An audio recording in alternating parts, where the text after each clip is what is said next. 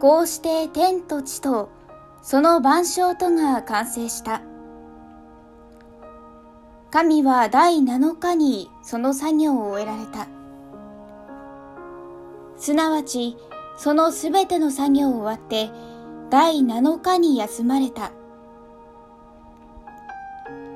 神はその第7日を祝福して、これを性別された。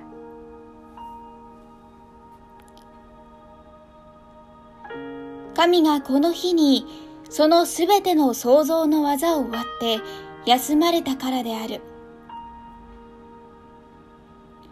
これが天地創造の由来である。主なる神が地と天とを作られたとき、地にはまだ野の木もなく、また野の草も生えていなかった。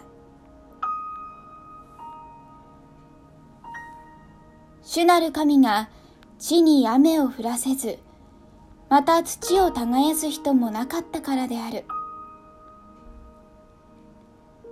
しかし、地から泉が湧き上がって土の全面を潤していた。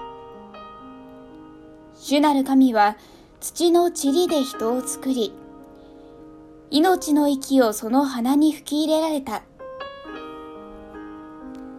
そこで人は生きたものとなった。主なる神は東の方、エデンに一つの園を設けて、その作った人をそこに置かれた。また主なる神は、見て美しく、食べるに良いすべての木を土から生えさせ、さらに円の中央に命の木と善悪を知る木とを生えさせられた。また一つの川がエデンから流れ出てその潤し、そこから分かれて四つの川となった。その第一の名はピソンといい、金のあるバビラの全地を巡るもので、その地の金はよく、またそこはブドラクとシマメノウとを産した。第二の川の名はギホンといい、串の全地を巡るもの。第三の川の名はヒデケルといい、アッスリアの東を流れるもの。第四の川はユフラテである。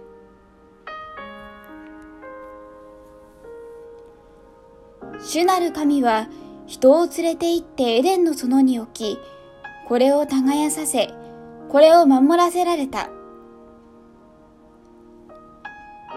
主なる神はその人に命じて言われた。あなたは、そののどの木からでも心のままに取って食べてよろしい。しかし、善悪を知る木からは取って食べてはならない。それを取って食べると、きっと死ぬであろう。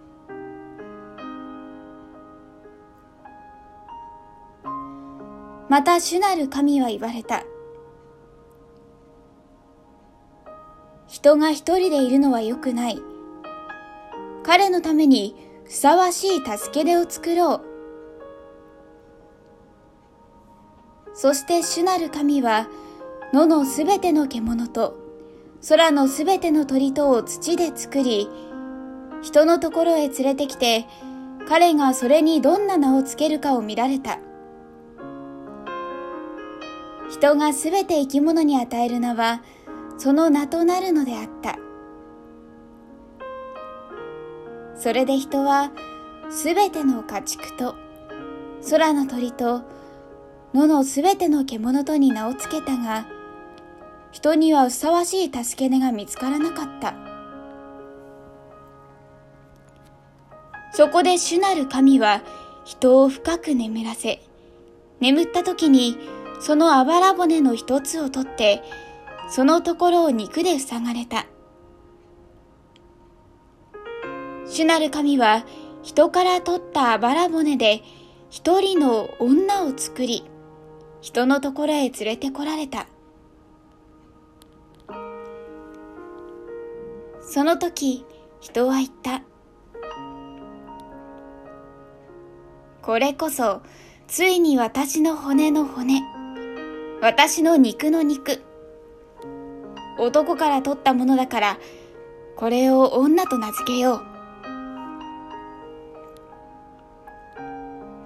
それで人は、その父と母を離れて、妻と結び合い、一体となるのである。人とその妻とは二人とも裸であったが、恥ずかしいとは思わなかった。